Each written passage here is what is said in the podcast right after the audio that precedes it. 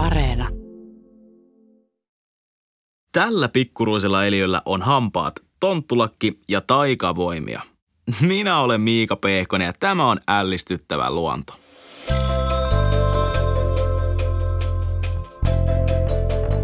Mun kaltainen tavallinen tallaaja ei välttämättä tiedä kohdanneensa lahokavio sammalta. Niin pieni ja huomaamaton tämä metsän asukki meinaa on. Englanninkielisissä maissa sitä kutsutaan tonttulakki sammaleeksi.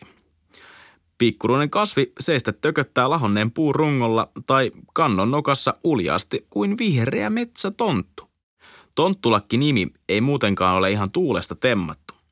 Sammaleen sentin mittaisen varren eli perän yläpäässä kasvaa tonttulakin muotoinen itiöpesäke. Tosin talven jäljiltä se voi olla kauhtunut ja muistuttaa myös kaviota. Siitä lienee peräisin suomenkielinen kutsuman nimi. No, joka tapauksessa tämä sammal ei ole mikään kovin perinteinen kasvi. Sillä on nimittäin hampaat. Lahokaviosammal näyttää siltä, kuin sillä olisi suuvarustus, jossa olisi rivikaupalla kellertäviä hampaita. Ne eivät tietenkään ole oikeaa kovaa luuta, vaan käyristyvät tai oikenevat ilmankosteuden vaikutuksesta.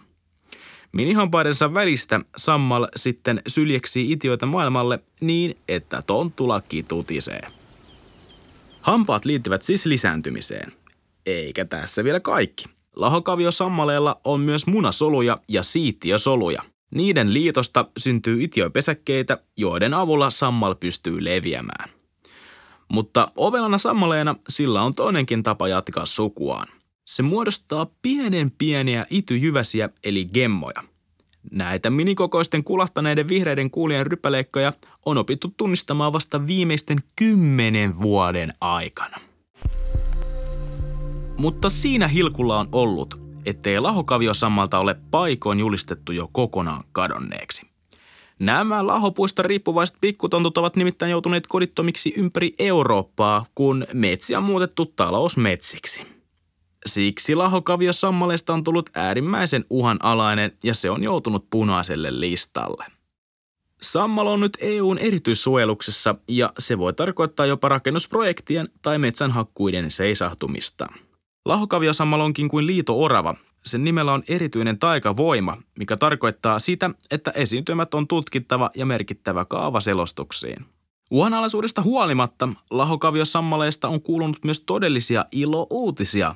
Nimittäin nyt kun tutkijat ovat päässeet selville niistä äsken mainituista suvun jatkamiseen liittyvistä itujyväsistä, niin samalla on oivallettu, että sammalella ei ehkä sittenkään mene niin huonosti kuin on luultu. Samalta ei ole vain hoksattu etsiä, kun huomio on kiinnittynyt itujyvästen sijaan hiippalakkeihin. Ja on siis oikeasti hyvin mahdollista, että lahokavio sammalta kasvaa paikoissa, joista me ollaan uskottu se jo kadonneen. Näillä metsätontuilla on sittenkin toivoa.